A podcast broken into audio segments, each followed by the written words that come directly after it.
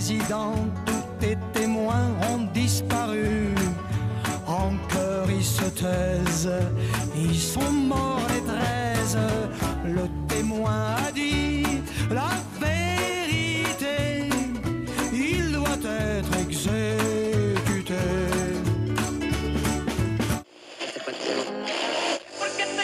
Bonjour, CineChat, c'est le podcast qui porte un regard unique sur la pop culture. Et aujourd'hui, tout ce que vous avez toujours voulu savoir sur J F K sans jamais oser le demander. En triplex de Los Angeles, Biarritz et Paris, ich bin ein Weberliner.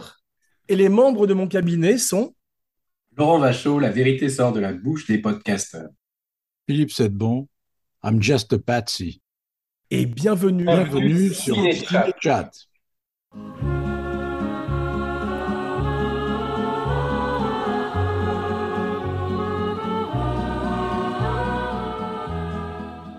Ravi de vous retrouver, mes cinébodies, pour élucider enfin, et au péril de nos vies, la plus grande affaire criminelle et politique du vingtième siècle.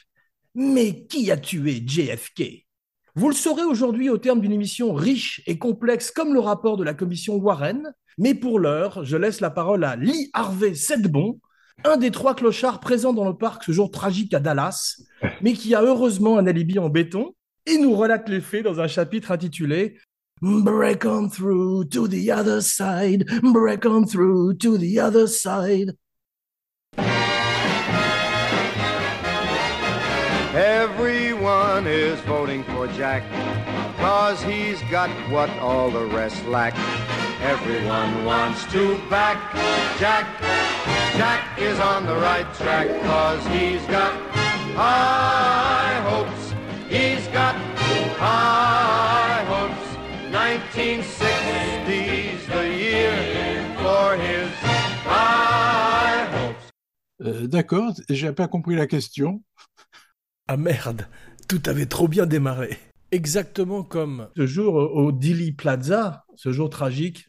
Et tu vas nous ramener au vingt-deux novembre mille neuf cent soixante-trois, à douze heures trente. Oui. C'est ça, où euh, notre ami John Fitzgerald Kennedy, président des États-Unis, était venu avec son épouse, Jackie, Jacqueline, faire un petit tour au Texas, et qui a qui était roulé dans une décapotable, saluait la foule, était adulé, applaudi, et tout d'un coup s'est pris trois bastos qui venaient de tous les sens. Mais tout le monde a décidé qu'elle venait que d'un seul endroit. Donc il est mort. Et voilà toute l'histoire. Bravo, non, c'est un, un très beau résumé. Laurent, sais-tu quelle est la dernière phrase que J F K a entendue avant de prendre ses trois bastos, comme disait Philippe? Il a entendu ? Oui, qu'est-ce que, quelle est la phrase que lui a dit la... Nelly, la femme du sénateur Connally, qui était également dans la voiture avec le ah, couple Kennedy. Non, mais j'étais pas dans la voiture. Alors je eh ben moi, j'y étais et il a dit... Alors, elle a dit euh, « Mister President, you can't say Dallas doesn't love you. » Monsieur le Président, vous ne pouvez pas dire que Dallas ne vous aime pas. Ce à quoi il a répondu « No, you certainly can't. » Trois balles. euh, le sénateur Connally lui-même a dit, alors peut-être ça nourrit également, la cons- on va parler beaucoup de complot aujourd'hui, le dîner de complotistes. Le sénateur Connally a dit « Oh no, no, no, my God, they're going to kill us all. » « Oh non, mon Dieu, ils vont tous nous tuer. » Donc, il les a mis au pluriel. Il pensait qu'il y avait plusieurs shooters. Et Jackie a dit, elle, pour nous remettre dans le contexte avant d'entrer dans le film de Oliver Stone, « They have killed my husband and I have his brains in my hands. » Ils ont tué mon mari et j'ai son cerveau dans mes mains. Ce qui explique pourquoi elle était sur le capot. Connaissez-vous le nom du euh, chef, euh, de, de, de, chef des services secrets qui, a monté, qui est monté sur le capot pour la ramener dans la voiture alors qu'elle cherchait des morceaux du crâne de son mari sur le capot? Non. C'est Clint Eastwood. Ouais, mais c'est le même personnage que je veux, Clint Eastwood. Mais ce qui est formidable, c'est qu'il a un nom de héros aussi dans la vie. Il s'appelle Clint, comme Clint Eastwood, mais il s'appelle Clint Hill. C'est oh. pas un bon nom de cow-boy, ça? C'est. Donc, euh, Zapruder, c'est le film qui a été pris par Abraham Zapruder. On va en parler aussi beaucoup aujourd'hui. Et euh, les clochards, vous avez vu ce jour-là, il y avait donc effectivement trois clochards. L'un d'entre eux était le père de Woody Harrelson, comme vous le savez peut-être déjà. Ouais. Laurent, tu savais ça, tu vois? Non, je ne savais pas. Non. Ouais, ouais, si, si. Je savais que le, le père de Woody Harrelson était en tôle, même. Je crois que c'était un, un, Il n'est pas criminel, je crois, carrément. C'est un criminel, effectivement. Il a, il a, je crois, il a, il a tué des gens, mais il était un des trois hobos, comme on dit, qui était présent sur le fameux ah bon Grassy Knoll, ce petit parc qui était sur la route de, de Kennedy, pardon. Tu te rappelles, Laurent, dans Full Metal Jacket, comme euh, Arlie Ermy parle des Marines et du fait que Oswald est un extraordinaire tireur parce qu'il venait des Marines et qu'il a pu, justement, de, ce, de cette bibliothèque, placer ses, ses, ses balles. Euh... Kennedy qui était en mouvement, même s'il était simplement à onze miles par heure. Mais nous allons parler de tout ça un peu plus en détail. Jack Ruby euh, tue Lee Harvey Oswald deux jours plus tard. Tout ça est télévisé, aussi bien que les, le, l'assassinat de Kennedy. L'assassinat de Oswald est télévisé. Donc c'est beaucoup d'assassinats, c'est, le, c'est beaucoup de tumulte en Amérique à ce moment-là, les, les, les droits civils. La guerre du Vietnam, facteur important dans l'assassinat de Kennedy également. Cuba, Castro, la baie des cochons. L'assassinat de Martin Luther King, l'assassinat quelques mois après ou quelques temps après de Bob Kennedy, euh, Malcolm X, et euh, la seule personne accusée pour l'assassinat de Kennedy, c'est Clay Shaw. Donc, mm. Laurent, tu peux nous parler un petit peu de Clay Shaw, qui est ce personnage, avant que nous voyons qui le joue dans le film. euh, bah, Clay Shaw, euh, c'est une bonne question. Bon, Clay Shaw, c'était un notable de la Nouvelle-Orléans, effectivement, c'était un homosexuel dans le placard, et on le voit dans le film. C'est marrant parce que moi, j'avais jamais entendu parler, avant le film d'Oliver Stone, alors bon, je, je m'intéressais un peu à cette histoire, hein, mais j'a, j'avais jamais entendu parler de ce type euh, avant de voir le film, en fait. Euh, donc, c'est, c'était assez nouveau, hein, comme suspect, enfin, c'est pas suspect, comme euh, participant du complot. On n'avait jamais entendu parler de ce gars avant, enfin, toute cette mafia qu'il y avait autour de lui. Parce, enfin, dans le film, c'est assez, assez, assez folklorique parce qu'on les voit tous habillés en, en travesti. Là, c'est quand même assez, assez, assez incroyable. Mais c'est dire. Un petit peu homophobe d'ailleurs parce qu'ils sont très proches de John Wayne Gacy. On voit ces, ces, ces, ces espèces de, d'orgies homosexuelles qu'ils ont. Oliver Stone les, les montre de façon très parodique presque. Ouais. On a l'impression qu'il y a une espèce de cabale homosexuelle pour tuer euh, J F K. Parce que le... était trop hétéro, J F K. Il fallait faire quelque chose. T'as vu, il y, y a un passage où il pince les tétons de Tommy Lee Jones. Une, oui. une, une très belle chanson de, de Georges Brassens. Les tétons de Tommy Lee Jones. Mais Pesci en marquis, ça vaut le coup. Hein, ça m'a fait penser un petit peu à Barry Lyndon. Il aurait pu jouer le rôle du, de Balibar. Tu sais, le rôle que joue Patrick Barry Lyndon. Il est crapuleux. Oui, et Tommy, et Tommy Lee Jones est peint en or, comme dans Goldfinger. C'est vrai.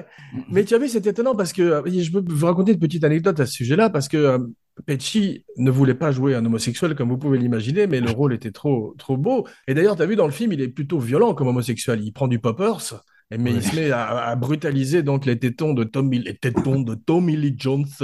Et euh, Kevin Bacon avait une scène, je ne sais pas si elle est dans le film, je crois qu'elle a dû être coupée au montage parce qu'il y a eu cent vingt heures de, de, de pellicules shootées pour le film et dans différents formats comme on va le voir.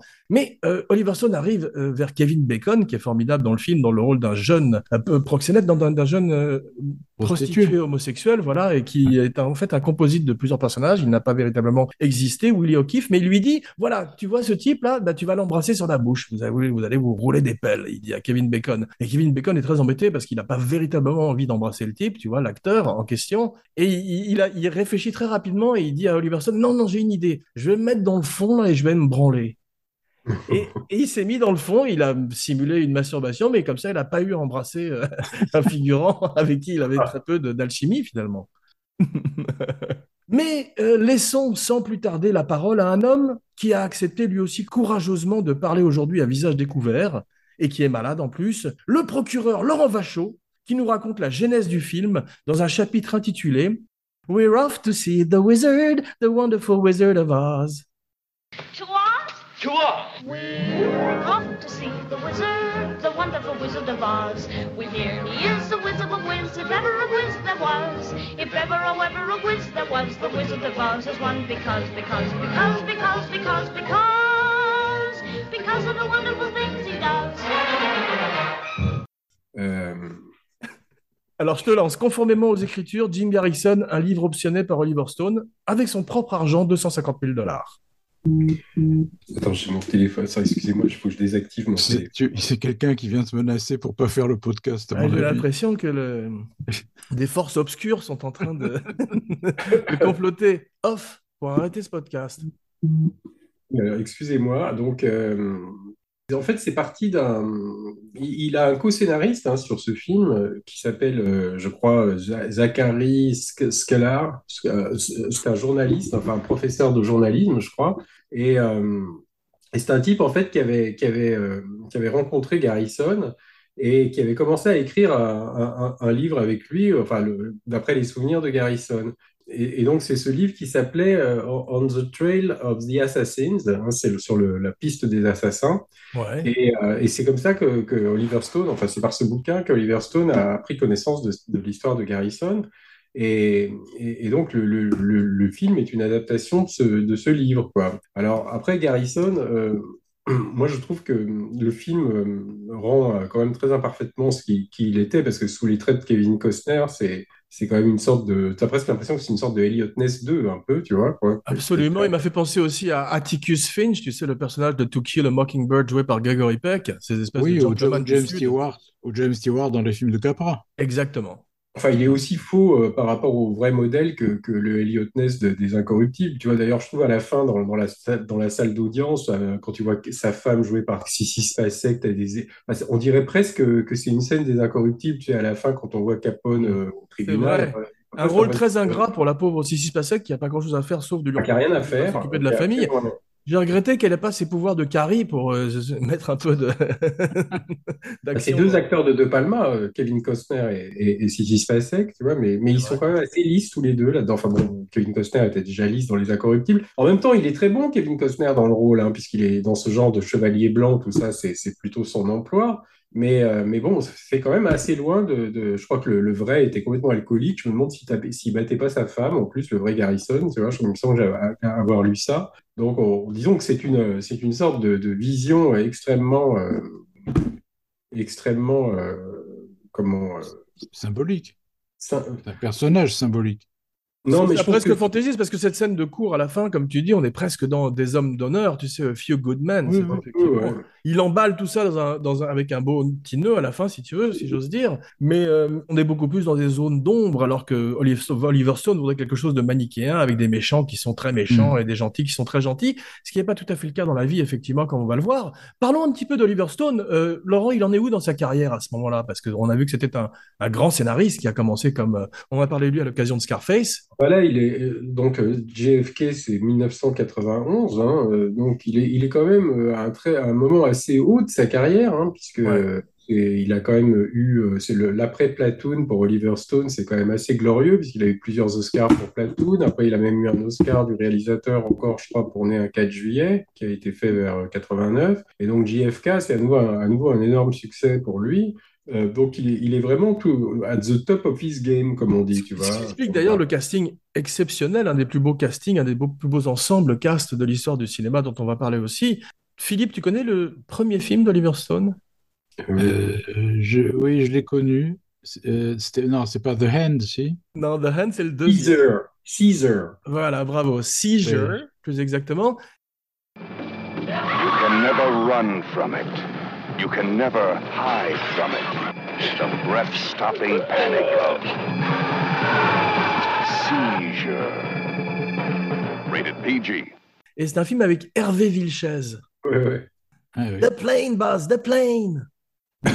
Nick ouais, je, crois que, je crois qu'il s'était même battu avec lui, Oliver Stone, pendant le tournage. Il s'est battu avec Hervé Villechaize. Ouais, ouais, il racontait, j'avais lu une biographie de ses mémoires, il racontait que ça, ça, le mec était complètement fou, il avait été obligé de se battre avec lui à un moment, je crois. Incroyable. Mais euh, c'est un film, un petit, tout petit film d'horreur, il commence dans les films d'horreur, il a plein d'extraordinaires films, il commence comme scénariste, comme on a vu, effectivement, Midnight Express, Conan le Barbare, ensuite il a plein de films étonnants, euh, moi j'aime bien Platoon, donc j'aime bien les Doors, j'aime bien Nixon, j'aime bien Wall Street, j'aime pas beaucoup mmh. Natural Born Killers, où vous placez-vous pour cet étrange film?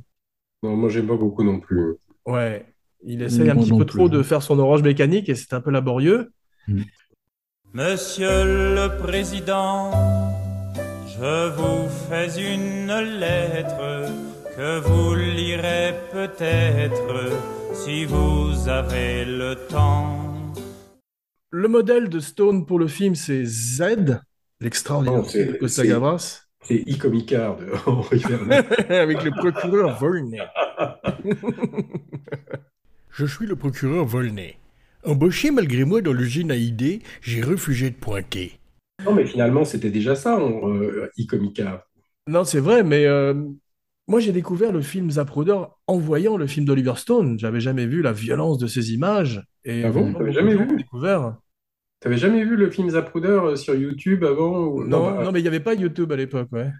Non, mais moi, je l'avais vu dans une émission, je me souviens, une fois, il euh, y avait eu une émission sur l'émission de Ken... sur l'assassinat de Kennedy à la télé dans les années... Euh, moi, j'étais encore assez jeune, dans les années soixante-dix, je me souviens, on en avait vu quelques bouts. Euh, et euh, ouais, enfin, c'est, je pense que tous les Américains connaissent ça euh, par cœur. Hein. Enfin, un type comme Brian de Palma, par exemple, quand tu lui en parles, c'est, c'est, c'est ça qui a généré une obsession, enfin, c'est de voir la mort en direct comme ça... Euh, d'un président des États-Unis, c'est un truc qui les a tous marqués. Ouais. Mais ça marque tout le cinéma, effectivement, parano des années soixante-dix. Ah, oui. J'ai beaucoup parlé entre euh, The Parallax View ou euh, Marathon Man, tous ces films chers à notre cœur. Mais euh, le film est un énorme succès et donc un des plus grands castings de l'histoire du cinéma. Est-ce que vous connaissez un jeu qui s'appelle six degrés de séparation de Kevin Bacon? Ah oui, oui. Joué. Voilà, donc c'est, en fait, ce film-là est un, un, des, un, un des films qui permet le plus de jouer à ça, parce que Kevin Bacon euh, est, est, est toujours à six acteurs de séparation de n'importe quel acteur, puisqu'il, grâce à ce casting très impressionnant, et également grâce à National Lampoon Animal House, comment ça s'appelle, American College, non ? En français, ouais, ouais. Belushi, voilà, où il y avait également Kevin Bacon très jeune, et plein d'acteurs, et, et également déjà Donald Sutherland. Mais en fait, il avait pris un casting comme ça, All Stars, parce qu'il a, il racontait qu'il voulait faire comme dans Le jour le plus long. Ouais. Parce qu'il y a beaucoup de, de rôles, enfin beaucoup de personnages. Il, il voulait que les gens puissent être souvent des, des personnages qui ne sont pas à l'écran très longtemps. Il voulait que les, les, les spectateurs puissent identifier facilement le personnage parce que c'était joué par quelqu'un de connu, tu vois, Jack Lemmon, enfin... Donc, Et, et, et c'est vrai que ça fonctionne plutôt bien parce que c'est, c'est, c'est très poisonnant. La plupart baissaient d'ailleurs leur cachet pour être dans le film.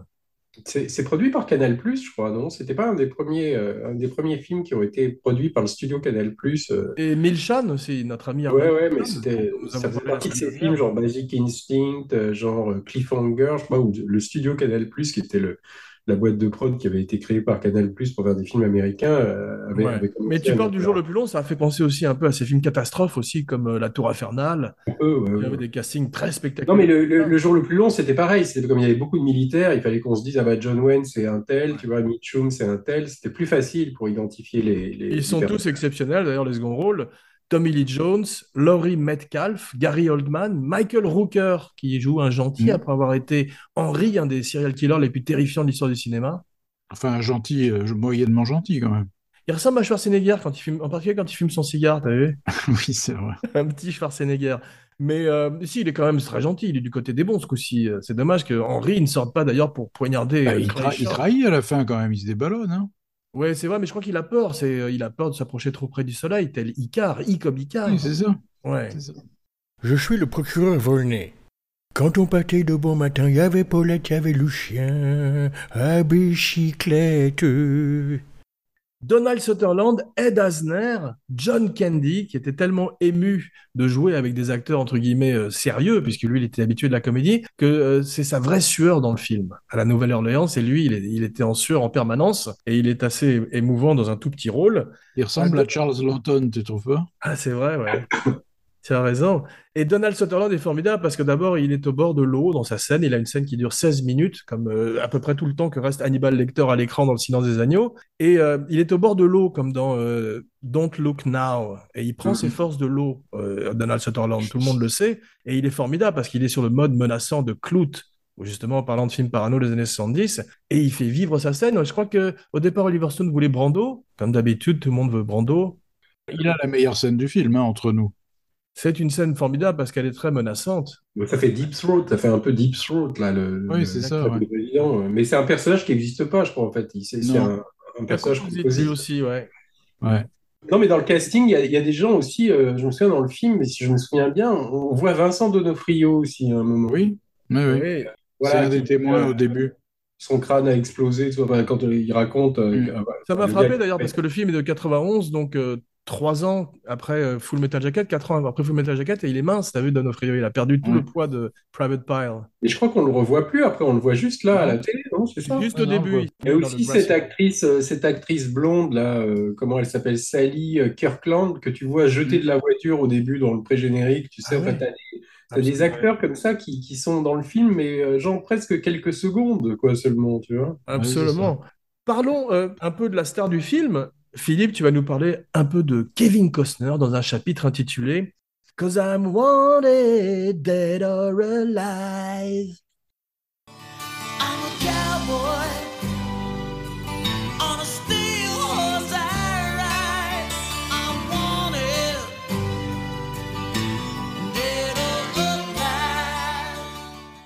Alors, le Kevin.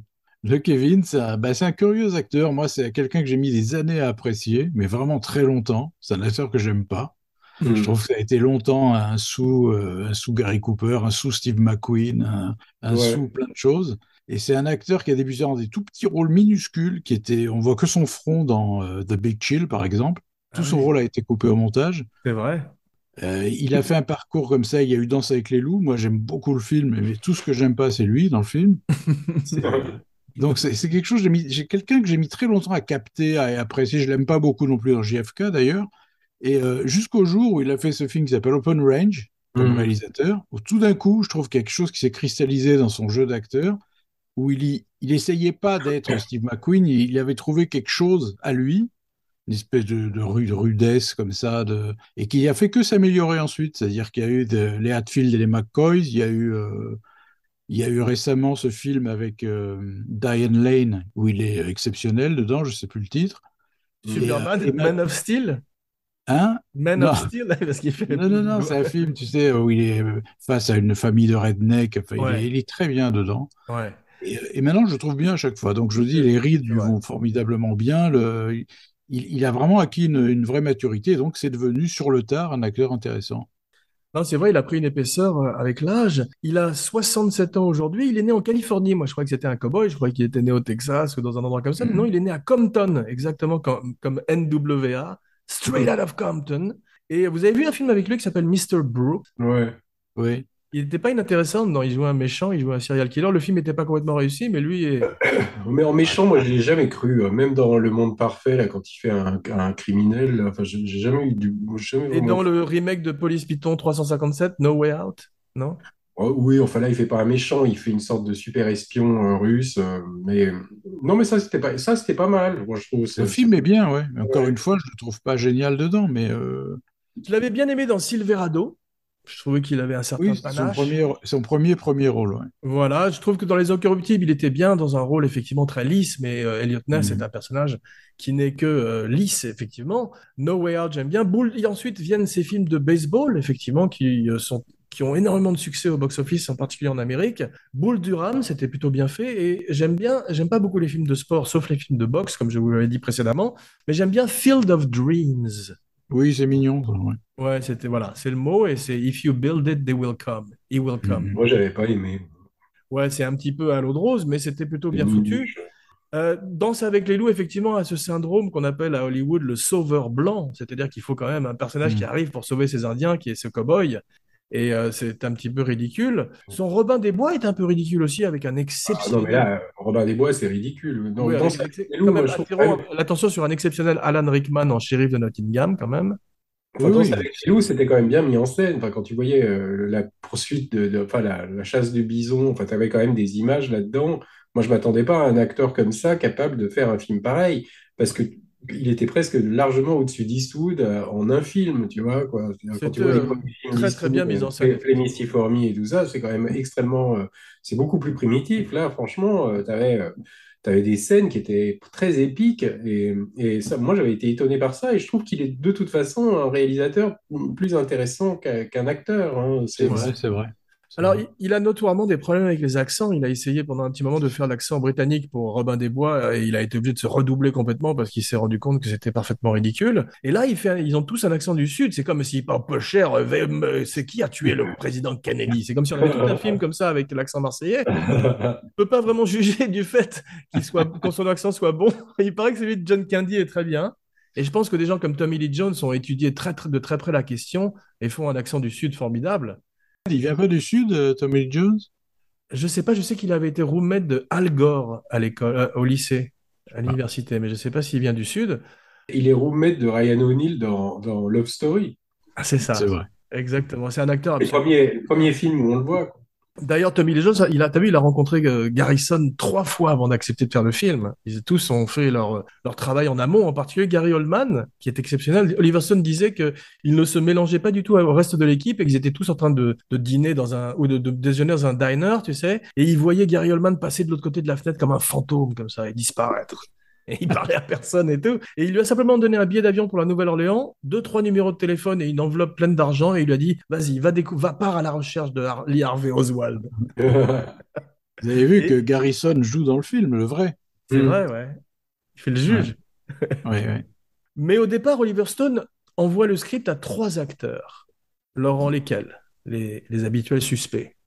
Le, pour le rôle de Garrison Ouais, pour le rôle de Garrison, pour le premier rôle, il envoie le script à Mel, Harrison, Harrison et Kevin.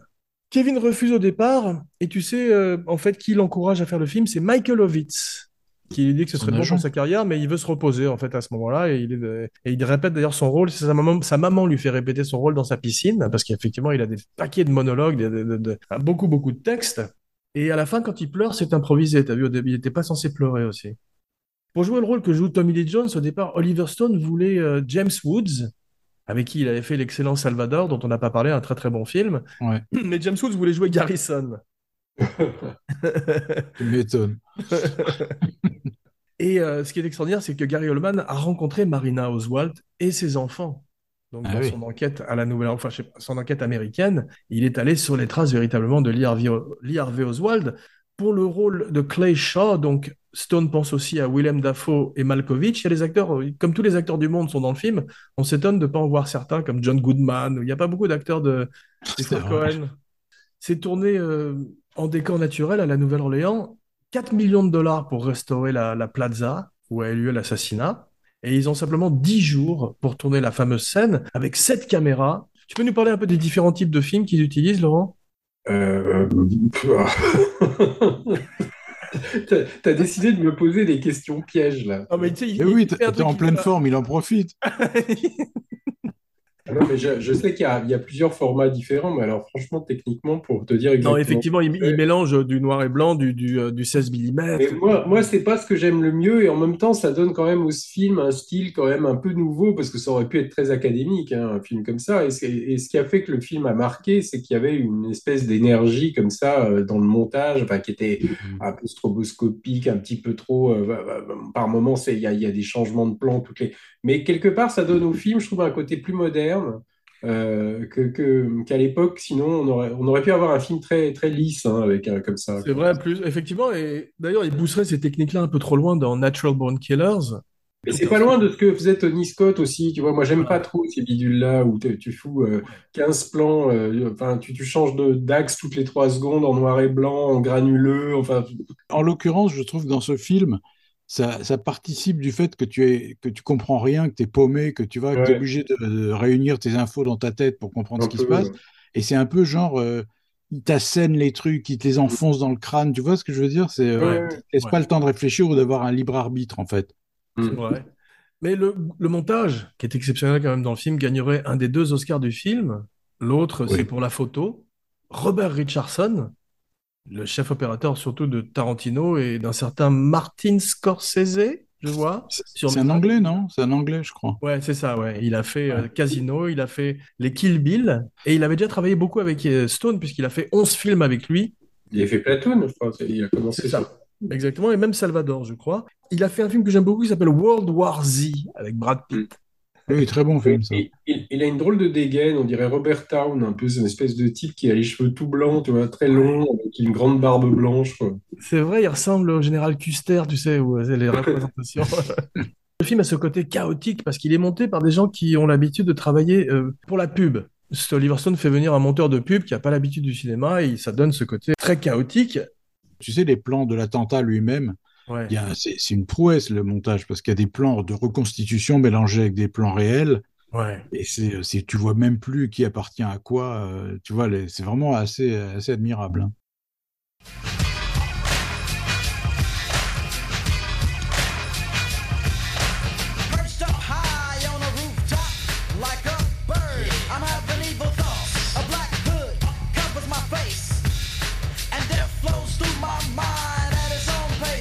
John Williams livre un score un peu atypique et il a très peu de temps pour le faire. Les, les musiciens ont souvent très peu de temps pour faire la musique. Je sais pas pourquoi, à chaque fois, ils, ils sont très à la bourre. Et euh, en fait, il a le temps simplement de composer six morceaux musicaux dont Oliver Stone se sert à travers le film, parce qu'il est pris par un autre film qui est une daube du nom de Hook. Je regarde mes notes, un certain Steven Spielberg. Alors, ah, euh, c'est un de ses pires. Finalement, en voyant le film, je me suis dit que c'était aussi réaliste que le Elvis de Baz Luhrmann. Okay. Il y a ce même côté virevoltant et euh, effectivement fantaisiste presque, mais Garrison est euh, la porte d'entrée dans l'histoire, la petite histoire dans la grande, un petit peu comme Oscar Schindler permettait à Spielberg justement de parler de l'Holocauste. Et euh, le film a quinze millions de dollars de marketing, ce qui est énorme pour l'époque et ce qui explique aussi en partie son énorme succès. Et euh, Garrison finirait par faire, en tous les cas, la famille de Garrison, parce qu'il serait mort à l'époque, finirait par faire un procès à Warner Bros. En disant qu'ils ont pratiqué ce qu'on appelle à Hollywood la comptabilité hollywoodienne. Vous connaissez ça ? Non. C'est ce qu'ils appellent le Hollywood Accounting. Et c'est quand, en fait, ils font, euh, ils font mentir les chiffres pour faire, pour faire croire que les films n'ont pas gagné d'argent, pour éviter de payer des gens. Et tu sais combien, combien ça a coûté pour mettre quelqu'un dans la fenêtre de la bibliothèque de laquelle a tiré Oswald ? Non. cinquante mille dollars. Pour tourner sur le lieu du... Non, simplement pour mettre quelqu'un dans la fenêtre, s'encadrer dans la fenêtre. C'est ouais. Kevin Costner ? Ah non, quand il... Quand il, quand il ouais. Voilà. Pardon. Voilà. Il y en a plusieurs d'ailleurs, quand ils font la reconstitution avec cette espèce de groupe. En tous les cas, cinq mois de négociation, et ils ont le droit à simplement cinq personnes sur le set, dans la fameuse bibliothèque. C'est comme, si, comme, dans, comme quand tu filmes une scène de cul, t'es en équipe réduite. Héros et Thanatos. Mais il y a quand même un perfectionnisme et un souci du détail euh, assez spectaculaire dans le film. C'est, on sent que c'est le travail d'une vie pour euh, Oliver Stone, qui revient souvent, qui revisite souvent d'ailleurs, parce qu'il a fait J F K Revisited, que j'ai vu grâce à toi, Laurent, mm-hmm. et qui est une, euh, une revisite donc de son film, un documentaire formidable que je recommande aujourd'hui, où il revoit un petit peu les points qui sont un peu douteux, mais en fait, à la fin, il a toujours la même conclusion, de toute manière. Mm-hmm. Il n'a pas véritablement changé avec le temps. Il n'a pas changé son fusil d'épaule. Hello, darkness, my old friend. I've come to talk with you again, because a vision softly creeping left its seeds while I was sleeping, and the vision that was planted in my brain still remains within the sound of silence. Mais je crois qu'aujourd'hui, c'est un truc, si Dieu, si quelqu'un produisait des preuves en disant, voilà, on sait qui, qui a fait tuer le président Kennedy, enfin, c'est devenu tellement un, un truc mythologique, presque. Je, je crois qu'il y a toujours des gens qui douteraient, tu vois, même si, on, si aujourd'hui on apportait la, la preuve, c'est, c'est devenu un truc tellement euh, hors de contrôle.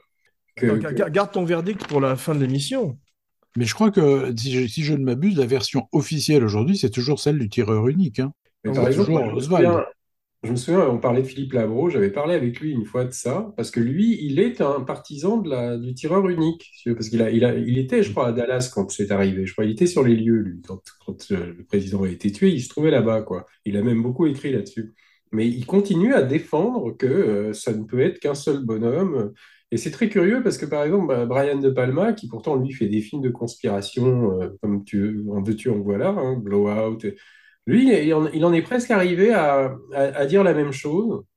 Et, euh, et alors, je, je disais, mais pour, enfin, ça paraît quand même énorme. Maintenant, on a l'impression quand même, quand tu vois le, le film Zapruder, mais lui, il disait que les États-Unis n'étaient pas un pays comme l'U R S S, Où, où tu pouvais garder des secrets. C'est-à-dire qu'au bout d'un moment, moyennant un peu de fric, les gens finissent par parler. Et ils trouvaient que si jamais personne n'avait parlé, si jamais personne n'avait dit « c'est moi qui ai tué le président Kennedy », ou c'est, ça, ça, bah, ça veut dire que, qu'il n'y avait personne, quoi. Bon, on peut, on peut en discuter, mais je trouve que le, le, l'argument est... Parce que moi, j'avais vu un film assez marrant d'un gars qui s'appelle... L'argument est le même pour tous les complots, pardon de t'interrompre, mais il disait la même chose sur nine eleven, tu sais. Le fait qu'effectivement, c'est, il faudrait, on a, l'Amérique et les services secrets en particulier n'ont pas cette organisation qui permettrait de couvrir complètement un tel secret. Oui, mais neuf onze, c'est c'est moins compliqué parce que là, euh, tout le monde l'a vu, quoi. Il y a- C'est carrément des avions qui. euh, Tu peux pas dire que les avions ne sont pas rentrés dans les immeubles, tu vois, puisqu'on les a vus. C'est pas. Euh, Là, c'est on ne sait pas franchement où étaient les mecs qui ont tiré parce que c'est c'est ça qui pose problème. C'est est-ce qu'il y avait un seul type dans cette euh, fenêtre euh, du Ouais. Book Mais ch- Depository chacun Ward? d'entre nous euh, proposera une, une hypothèse en fin d'émission. Pour terminer, là, j'avais vu un film de Neil Burger, qui était le gars qui avait fait L'Illusionniste, tu sais, un film avec euh, Edward euh, Norton. Ouais. Et il avait fait un- son premier film, ça s'appelait Interview with the Assassin. Et c'était justement, c'était fait un peu comme un docu. Et c'était un, un mec, euh, c'était fait comme un, un document, un faux documentaire. Et c'était un gars qui interviewait, un- en fait, le gars qui avait tué le président Kennedy, quoi, qui décidait de parler, tu vois, quoi. Et c'était un acteur qui s'appelle Raymond J. Barry qui jouait euh, le, le- Oui, le- très bon. le vieil assassin, tu vois, qui joue dans L'Année du Dragon, qui joue, bah, il fait le Ouais. père de Tom Cruise dans euh, Né un quatre juillet aussi, tu vois. Ok. C'est pas mal, c'est plutôt marrant comme film. Né un Enfin, quatre marrant. juillet d'Oliver Stone, je voudrais en profiter d'ailleurs pour évoquer certains des projets d'Oliver Stone qu'il n'a pas réalisé mais qui devait faire à une époque.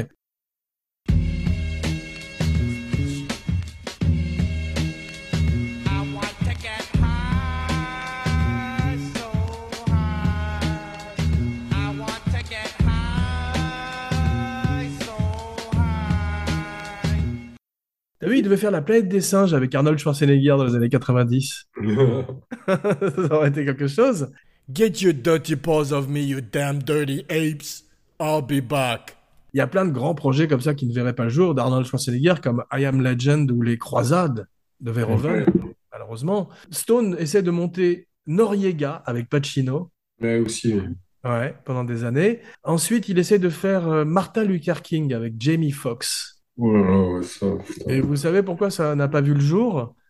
Parce qu'il voulait parler du fait des, des adultères de Michael, euh, de, de Martin Luther King, et la famille voulait pas.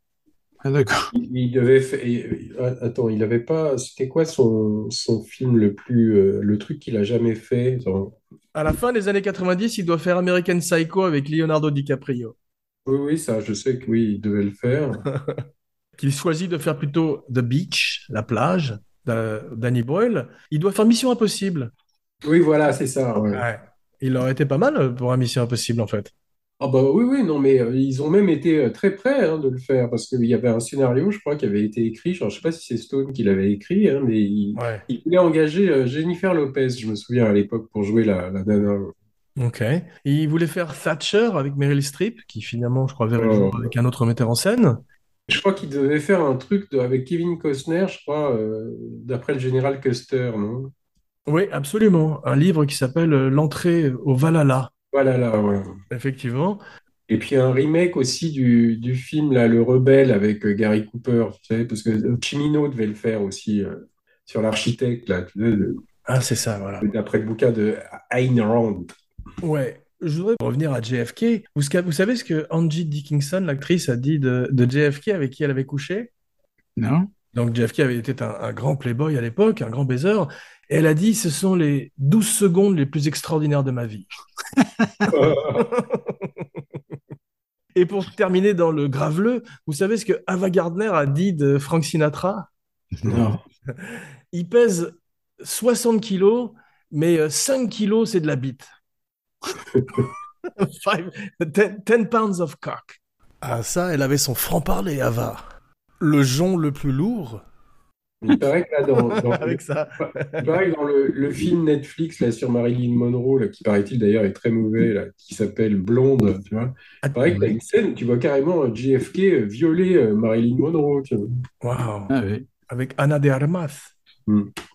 Oldman a eu beaucoup de mal à faire la voix de, de Lee Harvey Oswald et il dit euh, qu'il avait une voix comme Kermit la grenouille. Mais moi, maintenant, je peux plus regarder ces histoires-là de J F K. Euh, de- depuis que j'ai lu le bouquin de Stephen King, tu sais, sur le, le, le mec qui remonte dans le temps, tu sais, là, pour, euh, pour euh, essayer d'empêcher le. Parce que lui aussi, là, il, il n'envisage que, que Oswald dans son bouquin. Tu vois. Mais, mais le livre était tellement euh, documenté, euh, foisonnant et tout que, enfin, on- on- moi, je trouve que le, le livre était, moi, je trouve le livre est assez extraordinaire, le, le- le livre de King. Ouais. C'est celui qui a été fait avec James Franco en série télé? Ouais, mais la série télé est pas terrible, quoi, Ouais. parce que ça reflète pas le côté quand même aussi euh, très très. euh, Une des performances il y a- les plus extraordinaires du film, c'est Joe Pesci. Oui, bah, il est over, over, over the top. Ah oui, avec ses sourcils dessinés, parce qu'il joue un personnage qui, effectivement, euh, était victime d'alopécie dans la vie. Alopécie Alopécie Et qui perdait ses cheveux, donc il avait cette étrange perruque rousse. T'as vu qu'il descend à la fin, on dirait un loup-garou à mi-transformation, c'est extraordinaire. Mais je crois qu'il a emprunté ses sourcils à Martin Scorsese, non? il, les, il, les lui a, il les lui a rendus après. Il y a des flashbacks que j'adore, en particulier la, la scène où Pesci est avec ce groupe euh, d'intervention de révolution cubaine et il a un béret, t'as vu? Oui. C'est réjouissant. Non, mais quand tu le vois avec ses sourcils et sa perruque, tu le croirais presque, tu sais, tu as l'impression d'être dans le magicien d'Oz, parce que tu sais, quand tu vois le magicien d'Oz, tu sais, avec les sourcils et tout. C'est vrai, mais il euh, y, y en a un qui a une carrière intéressante, c'est Kevin Bacon, parce qu'à l'époque, c'est une star, il est lead, et il accepte de prendre des seconds rôles pour être euh, tourné dans des films plus intéressants, puisqu'on ne lui donne mmh. peut-être pas les leads dont il a envie. Et c'est pour ça qu'il se retrouve dans des films où il, il joue euh, des seconds rôles comme ça, mais il est vraiment très très bien. Il a toujours été très bon acteur, moi, je trouve. Ouais, formidable. Des, des Footloose, dès le début. Même, il était dans, un, dans Vendredi treize, si vous vous rappelez. Ouais, ouais. Il avait une mort mémorable où il se faisait empaler par un... À travers le hamac, non? C'est ça, c'est ça, oui, c'est ça. Un lit. il, il avait un harpon qui sortait, qui, qui sortait du ventre comme un alien. Tu as vu le, l'acteur qui joue Jack Ruby, c'est le frère de Bill Murray. Oui, ah, il ressemble un peu. Ouais, Brian de Palma, le, le rôle aurait pu être joué par Joe Pesci, mais ça nous aurait privé de Joe Pesci en David Ferry. Mais il est bien aussi. Pour terminer sur Pesci, il y a une scène quand même où il, il défonce un, un téléphone, un peu comme dans Casino. C'est, oui. Je suis sûr que ça, c'est un hommage au film de Scorsese, ouais. De la part d'Oliver Stone. D'ailleurs, je me demande si, tu vois, la, l'omniprésence de Pesci et tout ça, c'est pas, des, c'est pas un des défauts du film. C'est-à-dire qu'on se rappelle plus de ce personnage complètement périphérique, finalement, que de, que de Costner, que de même Tommy Lee Jones, tu vois, c'est un personnage qui, qui, qui dévore, qui bouffe le film, mais c'est guère qu'un personnage secondaire quand même. C'est vrai, mais en même temps, Laurent, est-ce que ça ne rappelle pas ce dont on parle dans les films de Kubrick, quand tu as tout d'un coup euh, ouais, Ryan, ouais. Ryan O'Neill face à pa- Patrick Magee, euh, tu sais, dans Barry Lyndon. Tu aurais tout à fait pu voir le, le, le Ryan O'Neill de On se fait la valise docteur en Garrison, tu vois, que le côté jeune, blond, euh, bien lisse, avec ses lunettes et tout. Et on, on, en général, on est plus attentif aux, aux, aux rôles qui sont plus euh, colorful, tu vois. Qui sont, ouais. euh, tu sais à qui il m'a fait penser, il m'a fait penser à Jules Berry. Oui, c'est vrai. Dans ce, cette extravagance et ce, ce magnifique nez aquilin. Et Costner, finalement, il est, il est pas mal parce que du coup, bah, tu, tu, il met plus en valeur les autres acteurs, tu vois, puisque lui, il a, il est, c'est une sorte de, de, de, de personnage lisse comme ça, mais, mais finalement, il convient bien au personnage, tu vois, parce que finalement, c'était ce qu'il fallait faire. Je pense que d'avoir fait un Garrison qui aurait été plus vrai, de, de, enfin, plus, plus fidèle à la réalité, c'était pas forcément intéressant, tu vois. C'est vrai. Non, pas, mais c'est vrai que dans la, la fameuse scène avec Donald Sutherland, on le voit carrément pas. Ouais. C'est-à-dire qu'on ne le voit pas, on ne l'entend pas, on ne le voit pas. Ouais. Il, il, il a très peu, il n'y a quasiment pas de dialogue dans cette scène, effectivement. Ouais. Il y a un autre film aussi qui, auquel m'a fait penser ce film, c'est Le Chacal, l'original. Les... Ça, c'est un chef-d'œuvre, ça. Ouais, formidable film avec euh, James Fox, c'est ça? Edward Fox. Edward Fox, voilà. Edward Fox, c'est Michael Lonsdale. Et euh, le film m'a fait penser aussi à Docteur Folamour, tu sais, en particulier toutes ces scènes en noir et blanc où tu as tous ces militaires, il y en a un qui fume un cigare, je suis sûr que c'est un hommage à Sterling Hayden. Mmh. Et t'as des scènes très euh, war room. T'as, t'as une vidéo euh, qui est célèbre, je l'avais postée, là où tu vois Oliver Stone qui montre Docteur Folamour à Poutine. Ça fait pas rire. C'est vrai. Mais tu as vu, pendant cette scène de procès, on montre euh, le film Zapruder au fils de Kevin Costner dans le film. T'as vu ce petit enfant qui va voir son premier film gore et snuff. Et, euh, c'est comme s'il est assis et il lui, il lui manque que le popcorn, c'est comme s'il va voir un Disney, t'as vu? Mais son, fi- son fils à Oliver Stone, il, il, est, il est un peu comme la fille Kubrick, là. Il est devenu très conspirationniste, il a une sorte de podcast, et d'ailleurs il a, il a reçu la fille de Kubrick pendant son podcast où ils se sont mis à parler des complots Illuminati ensemble, quoi. On, ça, ah. Tu peux le trouver sur YouTube, quoi. Ça, ça paye. Intéressant.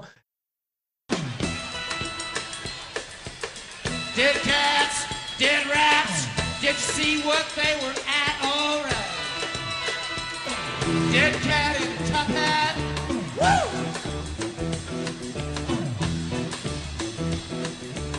Sucking on a young man's blood. Mais euh, le film est très gore quand on voit l'autopsie de Kennedy. Et euh, toute cette fin avec la traque de Oswald est formidablement faite. Ça m'a rappelé M. le Maudit. Mmh. Oui, c'est vrai. Le film est très long, comme ce show, et à la fin, t'as vu, Kevin Costner brise le quatrième mur, comme notre ami Henry Hill dans Les Affranchis. Il se tourne vers le public pour lui dire « Maintenant, c'est à vous de jouer et de garder la vérité, de trouver la vérité. » Order in the court.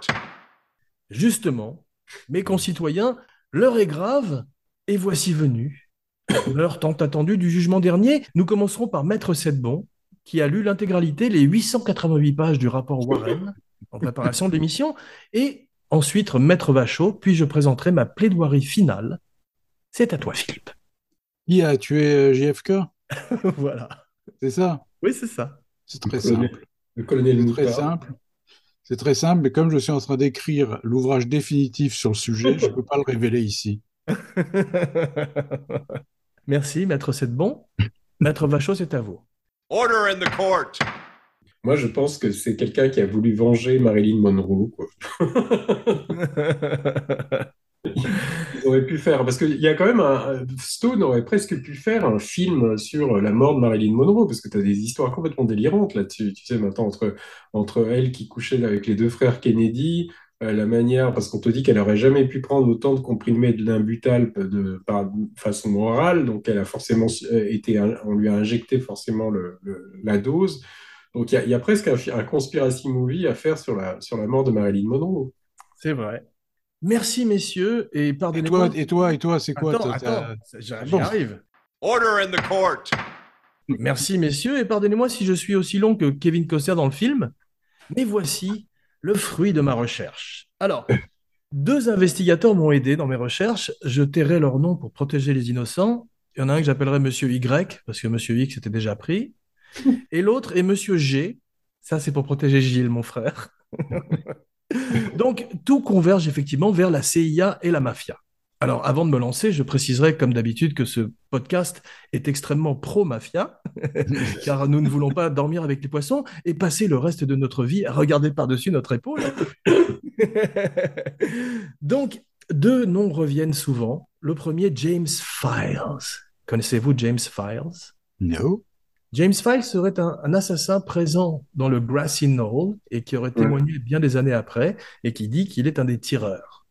Alors, il a été depuis, malheureusement, Vincent Bugliosi, qui s'était occupé de l'affaire Manson et avec son livre Helter Skelter, a dit que ce, c'était pas vrai, mais son nom revient régulièrement. Un autre nom revient, tu parlais de Marilyn Monroe, celui de Sam Giancana. Giancana, oui. Voilà, Giancana, un nom que les moins de vingt ans ne peuvent pas connaître.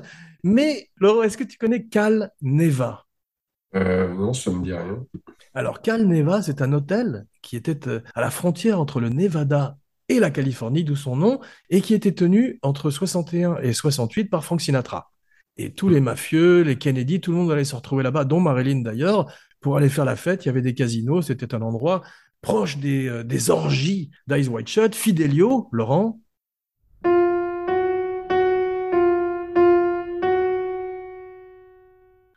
Et il euh, y a un film d'ailleurs à faire sur cet endroit. Et il paraît qu'il y avait même un, un système de, de tunnels souterrains pour que les mafieux comme Sam Giancana puissent se déplacer librement à travers la, la resort, tu vois. Et, et, et c'est très intéressant. Mais, messieurs les jurés, pour paraphraser mon maître à penser, le grand détective Sherlock Holmes, le plus grand détective du monde, entre deux shoots de cocaïne, lorsque vous avez éliminé l'impossible, ce qui reste, si improbable soit-il, est nécessairement la vérité. Donc, ouvrez vos yeux, messieurs les jurés, y compris votre troisième œil. Order in the court. Quel est le nom de la rue où a été assassiné John Fitzgerald Kennedy? Elm Street. Elm Street. L'assassin est donc Freddy Krueger, bitch. Je m'en suis toujours douté.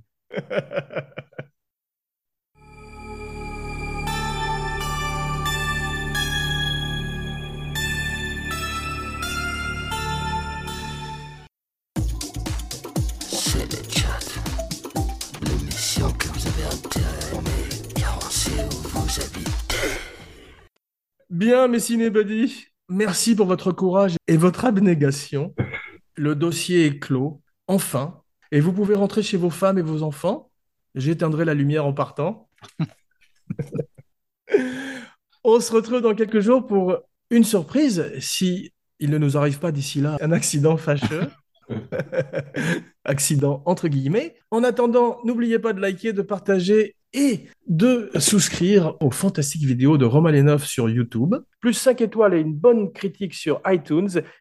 Messieurs, voici l'heure de vos noms et vos phrases signatures. Laurent Vachaud, bonjour chez vous. Philippe Sedbon, A Bullet Never Lies. Jean Weber pour Abracadapod et CineChat, signing off. Maintenant, il faut que je vous laisse. On m'a prédit que je mourrais avant l'aube si je reste à Samarcande. Donc, je dois partir tout de suite. On se retrouve de l'autre côté. Le podcasteur a dit la vérité. Il doit être exécuté.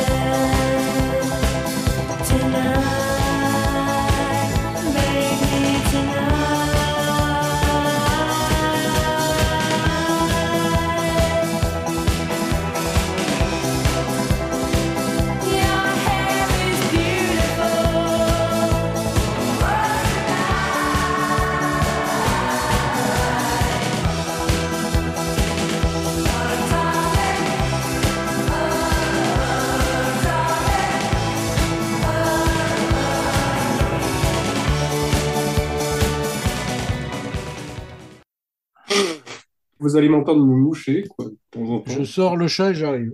D'accord. Ouais, Laurent, c'est admirable parce que, en fait, tu as été peut-être empoisonné au polonium. Pour... Les gens ne veulent pas que tu fasses l'émission. C'est ça, ça doit être un truc comme ça, ouais, je comprends pas, non. Et il y aura une petite chanson en fin d'émission. Je sais que vous adorez ça, donc euh, je compte sur vous ah. vous joindre à moi, surtout, le... surtout Laurent. Non, non, non je, je suis, euh, attends, je suis, je suis pas dans mon état normal. Hein. Soyez, soyez clément. Bien sûr. Non, tu sais, nous, on est comme des requins si on voit un qui perd du sang. Ah. Allez, c'est parti. Que disiez-vous ?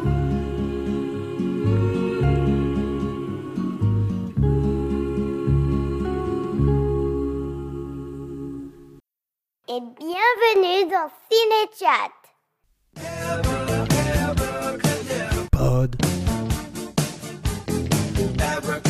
Pod. Je sors le chat et j'arrive.